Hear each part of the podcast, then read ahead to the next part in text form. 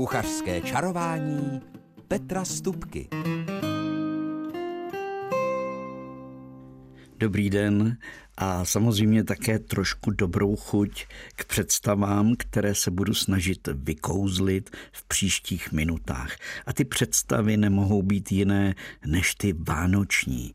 A já jsem tu dnešní, eh, to dnešní kuchařské čarování pojmenoval doslova Stupkovo vánoční klasika, protože mám pro vás eh, celou řadu fíglů a triků, kterými eh, vylepšíte salát, bez stresově usmažíte kapra. Vím, nejsou to novinky, už jsem mnohokrát je v tomto pořadu v této době asi zmiňoval, ale stále a pořád se opakují případy, že si o ně vy, posluchači tohodle kuchařského čarování píšete, tak je prostě a jednoduše zopáknu, připomenu a zdůrazním.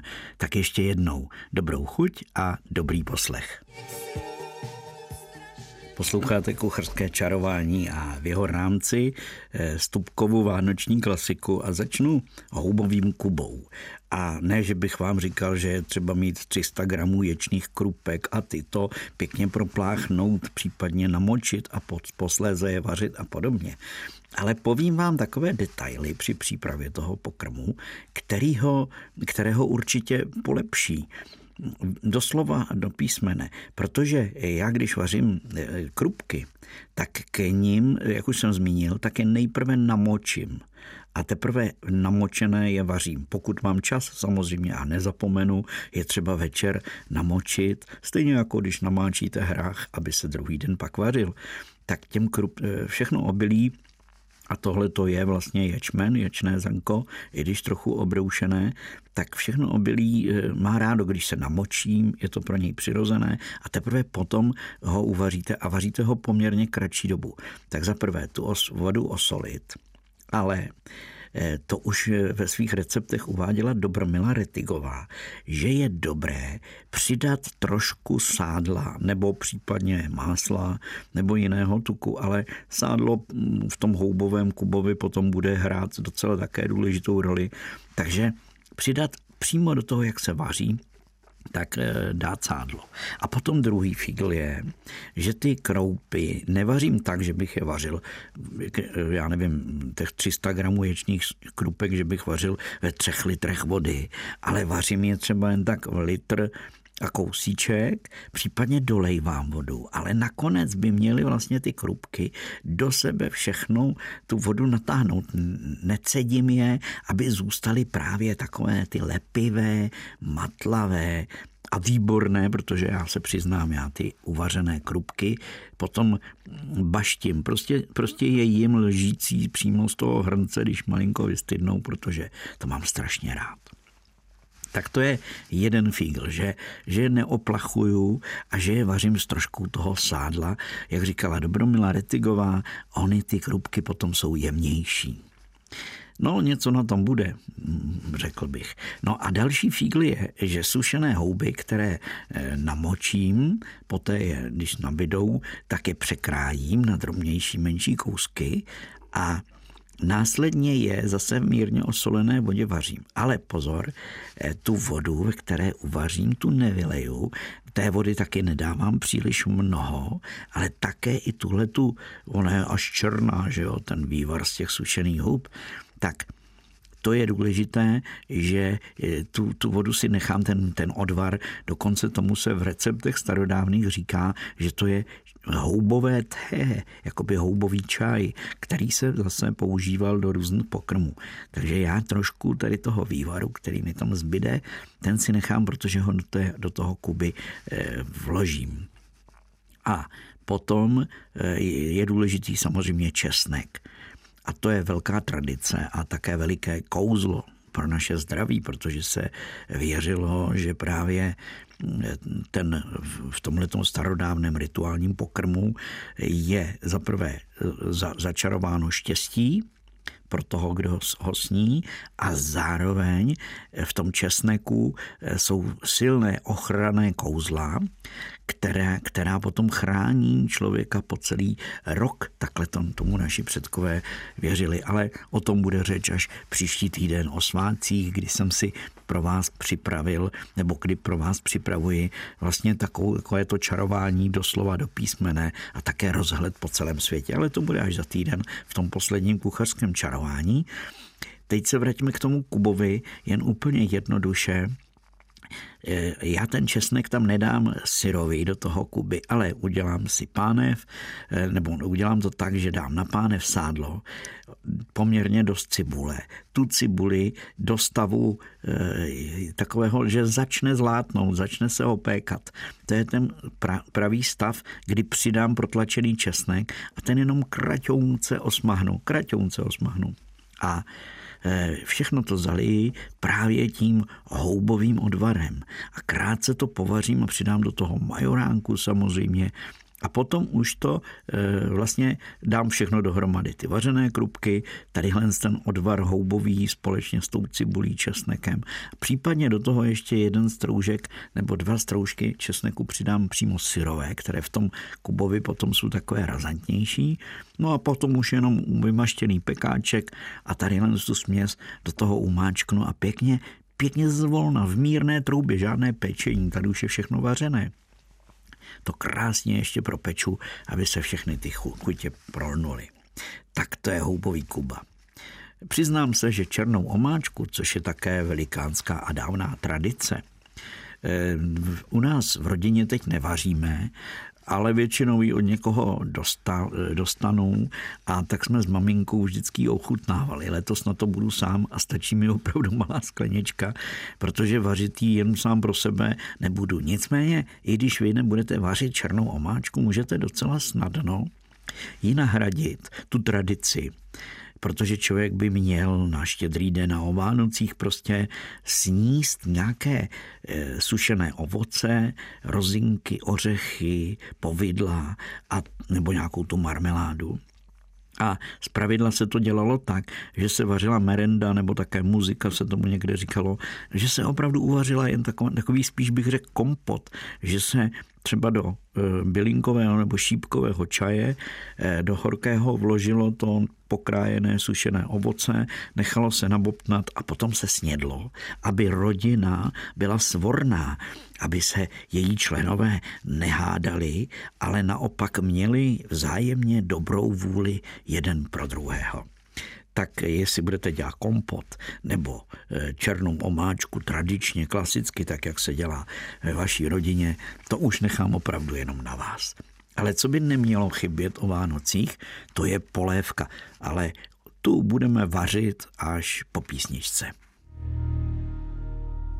A v kuchařském čarování pokračujeme ve vánočním, doslova štědrovečerním čarování a slíbil jsem vám, že uvaříme polévku. Ta může být různá, nebo může mít různé podoby protože je dokázáno a prokázáno eh, už i vědecky, že prostě polévka byla součástí všech hostin v našich krajích nebo v, v tom oblasti evropské, že, že ta polévka bývala vlastně hlavním chodem a protože to bylo každodenní jídlo, polévka, která často vypadala spíš jako hutná a hustá kaše, byla takovým tím hlavním živitelem eh, celých národů tak nemohla chybět ani při slavnosti, eh, ať už to bylo narození Krista, nebo návratu slunce eh, té, té, té, toho podzimního nebo zimního teda slunovratu tak eh, to prostě byl vždycky pokrm, který se konzumoval. A od těch pohanských dob je prokázáno, že e, to byla polévka velice různá, ale v našich krajích tady přímo tam bývalo často zelí, anebo tedy byl součástí hrách, anebo i dohromady to bylo spojené. A do dneška se na Valašsku, pokud mám kamarády tam, tak ti na štědrý den dělají kyselici, kdy to je vlastně z kysaného zelí, z osmažená cibule, trošku česneku, sádlo a samozřejmě sušené hřiby, oni řeknou, tedy sušené houby a brambory, prostě takováhle klasická bez masa a do ní potom na vylepšení se dávají vajíčka, smetana. A na ochucení samozřejmě drcený kmín majoránka. Ale považte, eh, paní Marie, se kterou jsem se kamarádil v jednom čase, když jsem jezdil za Zlín eh, na její farmu, tak ta říkala, že do té pole, do téhle té kyselice její maminka a ona tím pádem také dává med, dvě lžíce medu a potom samozřejmě se k ní přidá chléb. No a co se týká naší tradice tady jeho české, tady už po staletí máme k dispozici ryby, a víceméně se dá vypozorovat, že ryby se opravdu objevovaly při štědrovečerní tabuli už poměrně od dávné doby, akorát nebývaly smažené, ale o tom bude řeč, jak už jsem zmiňoval za týden. Já mám pro vás fígl na tu rybí polévku, když ji vařím. E, za prvé vařím zvlášť hlavy a zvlášť vařím ty ostatní odřezky, které mám, protože Hlavy se vaří delší dobu, zatímco odřezky, třeba ta vyříznutá páteř, nebo když dělám kapra, který nemá kosti, tak i seříznutá žebra a podobně, tak tyhle ostatní odřezky vařím zvlášť, protože se vaří jenom třeba 3-4 minutky. To opravdu úplně stačí. A hlavně nevařte to bubly bubly, ale všechno jenom, aby to v té horké vodě leželo. Dá se říct při nějakých těch 90 stupních, to znamená v pomalém hrnci, řekněme, by to šlo, ale já to uhlídám i na norm, v normálním hrnci na sporáku. No a e, vnitřnosti, ty jsem dlouho vaříval a potom vařené krájel ale poslední dobou to dělám tak, že ty vnitřnosti jenom si je nakrájím, očistím samozřejmě, připravím a dávám je až do té hotové polévky, protože jim stačí vařit je vlastně jenom krátkou dobu, takže je na závěr v té polévce zavařím. Ale na co si dejte pozor, na co já jsem si třeba před dvěma roky, jestli dobře počítám, nedal pozor.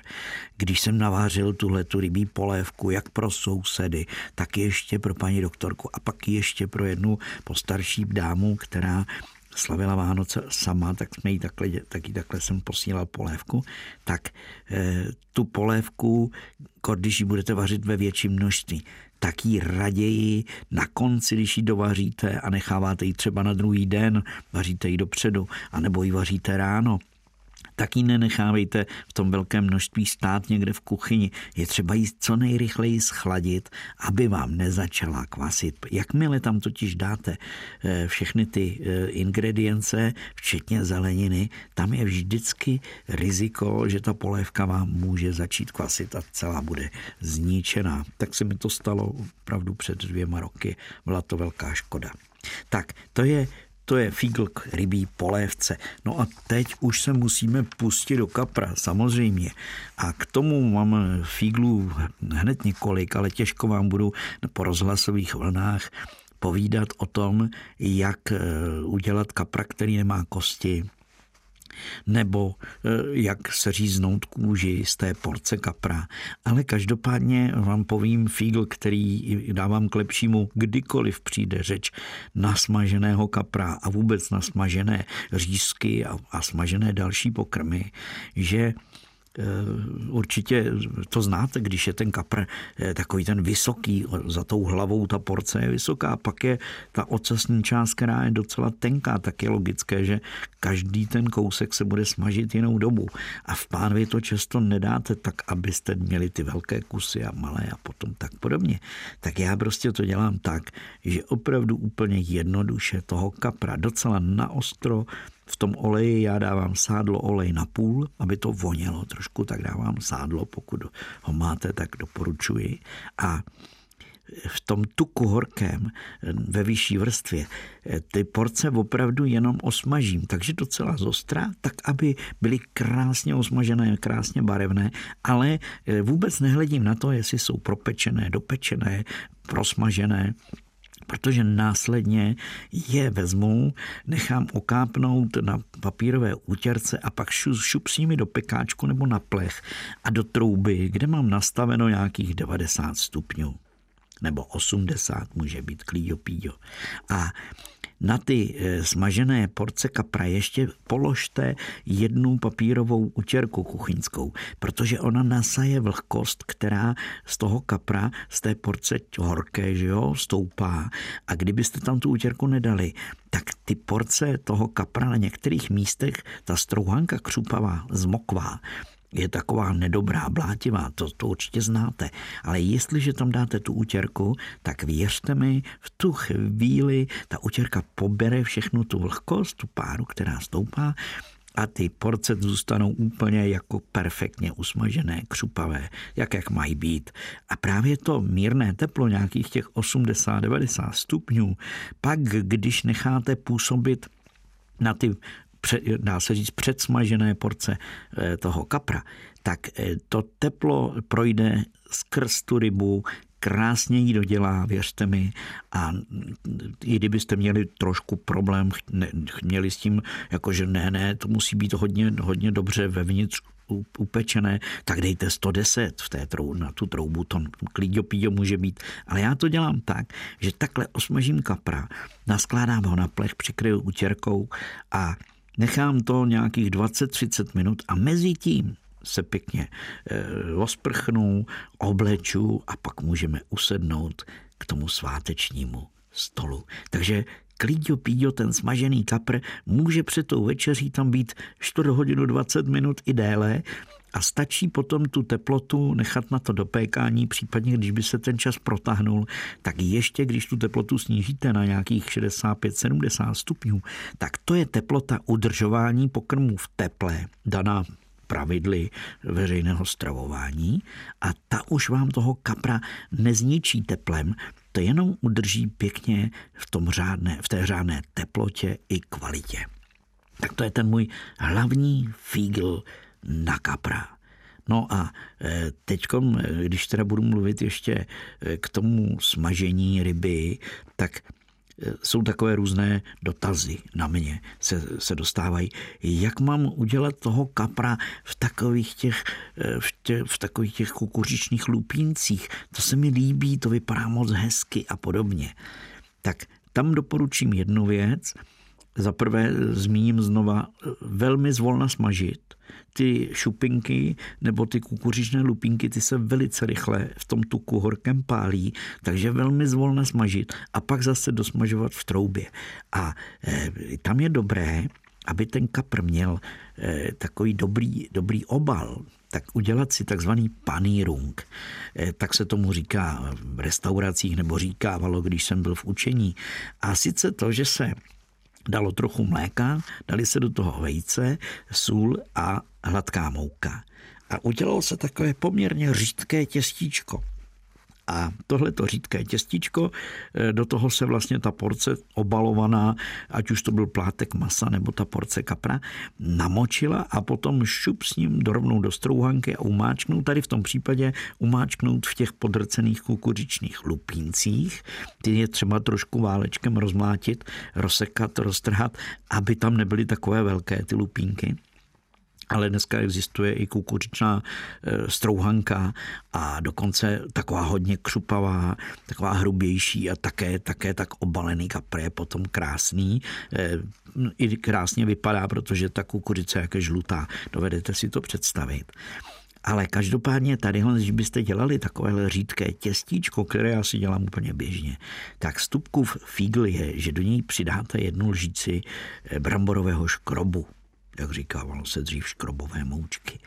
A e, ten škrob způsobí, že se vlastně při tom pečení ten obal krásně uzavře a ten kapr uvnitř usmažený je opravdu báječně šťavnatý. Tak, tak to si myslím, že bylo dosti řeči o kaprovi. Teď si dejme písničku a po ní si k tomu kaprovi uděláme doslova a do písmene vymazlíme, jak se dneska říká, bramborový vánoční salát. Bramborový salát, ten vánoční, tak s tím já si, přiznám se, opravdu doslova a do písmene hraju. Protože eh, to prostě je takový rituál pro mě. Už od těch dávných dob, kdy jsme eh, jezdívali třeba na Vánoce k babičce a dědovi a kdy tam byly ve slupce uvařené ještě horké brambory a děda je vynesl na práh, ven prostě z toho obydlín, na práh, tam byl prostě takový ten dlouhý práh, eh, oplocený takovou malinkatou, malinkatou zahrádkou, aby tam nekálili přímo za dveřmi slepice a tam ty brambory tak zvláštně voněly a já si to do dneška takhle tu vůni pamatuji. A potom jsme ty brambory už studené s takovou tou cvrklou slupkou loupali. A také jsme je už ujídali, protože i ty samotné brambory eh, byly velice dobré. Ostatně byly to brambory, které vyrostly kousek za chalupou, za tou samotou, kam jsme jezdívali tak eh, já mám prostě vánoční eh, bramborový salát, ten, na tom si dávám záležet a nenechám nikoho, aby, aby mi do toho eh, nabízel nějaké alternativy, protože já dělám klasiku. Je to bramborový salát bez jakéhokoliv dalšího masa, jenom je prostě tam brambory, zelenina, okurky a majonéza, poctivá, dobrá majonéza a těch fíglů je víc, ale eh, co je důležité, nerozvařit kořenovou zeleninu. Takže já si tu kořenovou zeleninu vařím velice pozvolná, tak, aby byla měkká, ale pořád ještě lehce tuhá. Jako pevná, tak, tuhá ne, ale pevná. Takhle, takhle je ten výraz, myslím úplně přesně. A samozřejmě ten vývar jenom trochu, nebo tu vodu, ve které, do které vkládám tu kořenovou zeleninu, tak ji trochu osolím. A potom, když tu kořenovou zeleninu mám vařenou, tak ji z toho vývaru vyndám, vyjmu a hned ji dám do studené vody, tu zeleninu, aby pěkně se rychle schladila aby se mi už dál jako tím s vlastním teplem, které má v sobě, nevařila a pak nehrozilo, že bude úplně. Takže když potom jíte ten salát a kousnete do celéru, nebo kousnete do té petržele, nebo do té mrkvičky, tak má tu svoji chuť a pevnost. Není to bláto, když ten salát zamícháte a potom vám ta mrkev by tam zmizela, to bych považoval kuchařsky za špatnou věc. Ale pozor, já pak vezmu tenhle ten vývar z kořenové zeleniny, eh, tu zeleninu nezalevám příliš jako mnoho, velkým množstvím vody, jen tak, aby byla ponořená. A tehle ten vývar dám na sporák v tom rendlíku a nechám ho odvařit a přileju do toho ještě nálev z okurek, cukr a přidám i ocet. A pěkně to zvolna vařím tak dlouho, až to zahoustne a začne ten vývar na dně toho rendlíku tvořit takové bubliny. To je znamení, že už to celé se odvařilo a že už tam zůstal koncentrát té chuti kořenové zeleniny, toho nálevu a zároveň je to ještě při přitvrzeno, při, přilepšeno, přichuceno cukrem a octem. Takže já mám opravdu velice silný sladkokyselý nálev, ale už to, když to potom by vystydlo, tady ten nálev, tak je to opravdu eh, husté jako hustý syrup. Opravdu tak, takovou konzistenci to má. Protože kdyby to bylo řičí a dáte to potom do toho majonézového, do té majonézy a do té zeleniny a brambor, tak už by vám to strašně moc zřídlo a ten salát byste nedohustili a nedohustili. Takže tuhle tu vychlazenou zálivku potom já vmíchám do majonézy a Pozor, zvlášť si připravuji cibuli a kdo posloucháte kuchařské čarování pravidelně, tak asi víte, jaká ta příprava cibule v mém případě je. Ano, já tu cibuli drobonce nakrájím a e, drobně nakrájenou cibuli zaleju trochu oleje, přidám sůl a pěkně to promíchám a opakovaně to promíchávám. To je během toho, jak se mi vaří ta zálivka a pěkně ta zálivka sladko kysele voní po celém bytě. Neříkám, že se to líbí všem v rodině, ale to už je druhá věc. Takže tuhle jemně nasekanou cibuli, nakrájenou, abych to řekl správně, tu v oleji a se solí nechám, aby změkla, pustila šťávu. A teprve takovou cibuli já vmíchám do té majonézy s tou zálivkou uvařenou. Můžete přidat trošku bílého pepře, ale já ho nepnávám na Vánoce. A potom už je to jednoduché. Mám tady ten, tu ochutcenou majonézu, kterou namíchám do brambor nakrájených. A pozor, já když jsem byl v učení, tak když se dělal bramborový salát s majonézou, nebo obyčejný bramborový salát, tak se brambory, mrkev a ta další kořenová zelenina, jakož i okurky, krájely na malé plátky. Když to byl salát vlašský, tak se všechno krájelo na nudličky. A když to byl francouzský salát, tak se všechno krájelo na malé kostičky. Tak já i na tom vánočním salátu si dávám jako pozor na to, aby brambory, ty oloupané, vystuzené brambory, jsem krájel nejprve na čtvrtku po délce a potom na plátky a i tu mrkev, aby byla na plátky a celer a tak dál, a včetně okurek. Tak a pak už se to všechno jenom promíchá zlehka. Salát se má jen tak jakoby nadzvedávat a lehce, tak aby tam byly patrné ty jednotlivé jeho složky a ta majonéza se na to všem nalepila, oblepila to a spojila tou chutí. A nechat proležet a těšit se, až druhý den půjdete do sklepa a budete ochutnat, jak se ten letošní salát povedl. Tak eh, to byl můj bramborový vánoční salát. Ale kdo je pro takovou tu vylehčenou stravu a možná to i letos udělám, protože moje eh, dcery i, i manželka navrhují, abych do toho přece jenom přidal jablíčka, že to ten salát trošku jakoby vylepší, polepší a podobně, tak proč ne e, oloupaná a zase na plátky nakrájená jablka, tam klidně můžete přidat. E, vůbec ho ten salát nepokazí.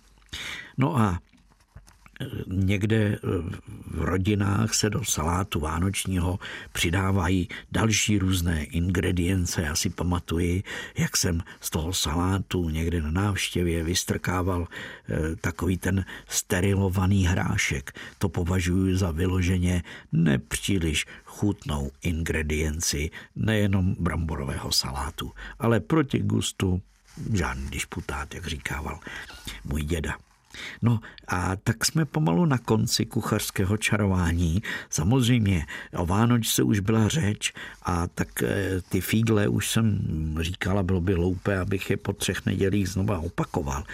Ale k Vánočce mám eh, jedno přání pro vás, pro všechny, kdo ji budete eh, zadělávat a péct, tak ať, ať se vám to podaří. Protože naši předkové věřili, že Vánočka která se upeče a je pravidelná, krásná, nikde nepraskla, je znamení, že rodina bude v tom příštím roce eh, svorná a všichni budou spolu, jak by se dneska řeklo moderně, v pohodě. Ale když se někde rozpletla, tak to už je špatně, to už se někdo s někým pohádá. Takhle ty starodávné hospodyně, eh, představte si to, měli jakoby věštění z toho, jak se povedla Vánočka, tak ať se vám povede ta nejkrásnější a nejúhlednější. I když se přiznám, když jsem jí tréninkově pek asi právě před těmi třemi nedělemi, tak se mi tak to nechtělo kynout a při tom pečení jsem byl nedočkavý, tak trošku praskla. A na tu pověru, že by něco prdlo v rodině, to na to nevěřím. S chutí jsme ty Vánočky snědli. No a to je už eh, vše z dnešního kucharského čarování. To poslední v tomto roce uslyšíte přesně za týden. A to bude svatého Štěpána, to bude druhý svátek vánoční a jak už jsem naznačil, eh, pošlu po rozhlasových vlnách do vašich domovů, věřím, že doslova vánoční náladu a budu vyprávět právě o těch zvicích, tradicích a rituálech spojených s jídlem a Vánoci do té doby, ať všechno zvládnete, stihnete a hlavně, ať jste v pohodě. To vám přejí ti, kdo dnes kuchařsky čarovali. Eh, Petr Stupka eh, samozřejmě se snažil mluvit, ale ty moje slova eh, šly do éteru díky Honzovi Simotovi, už jsem si zase ho nemohl vzpomenout na jeho jméno. Ano, Honzovi Simotovi, který tedy vládnul věřím, že dobře rozhlasovou technikou. A dobrou chuť a dobré dny vám přeje ještě jednou Petr Stupka.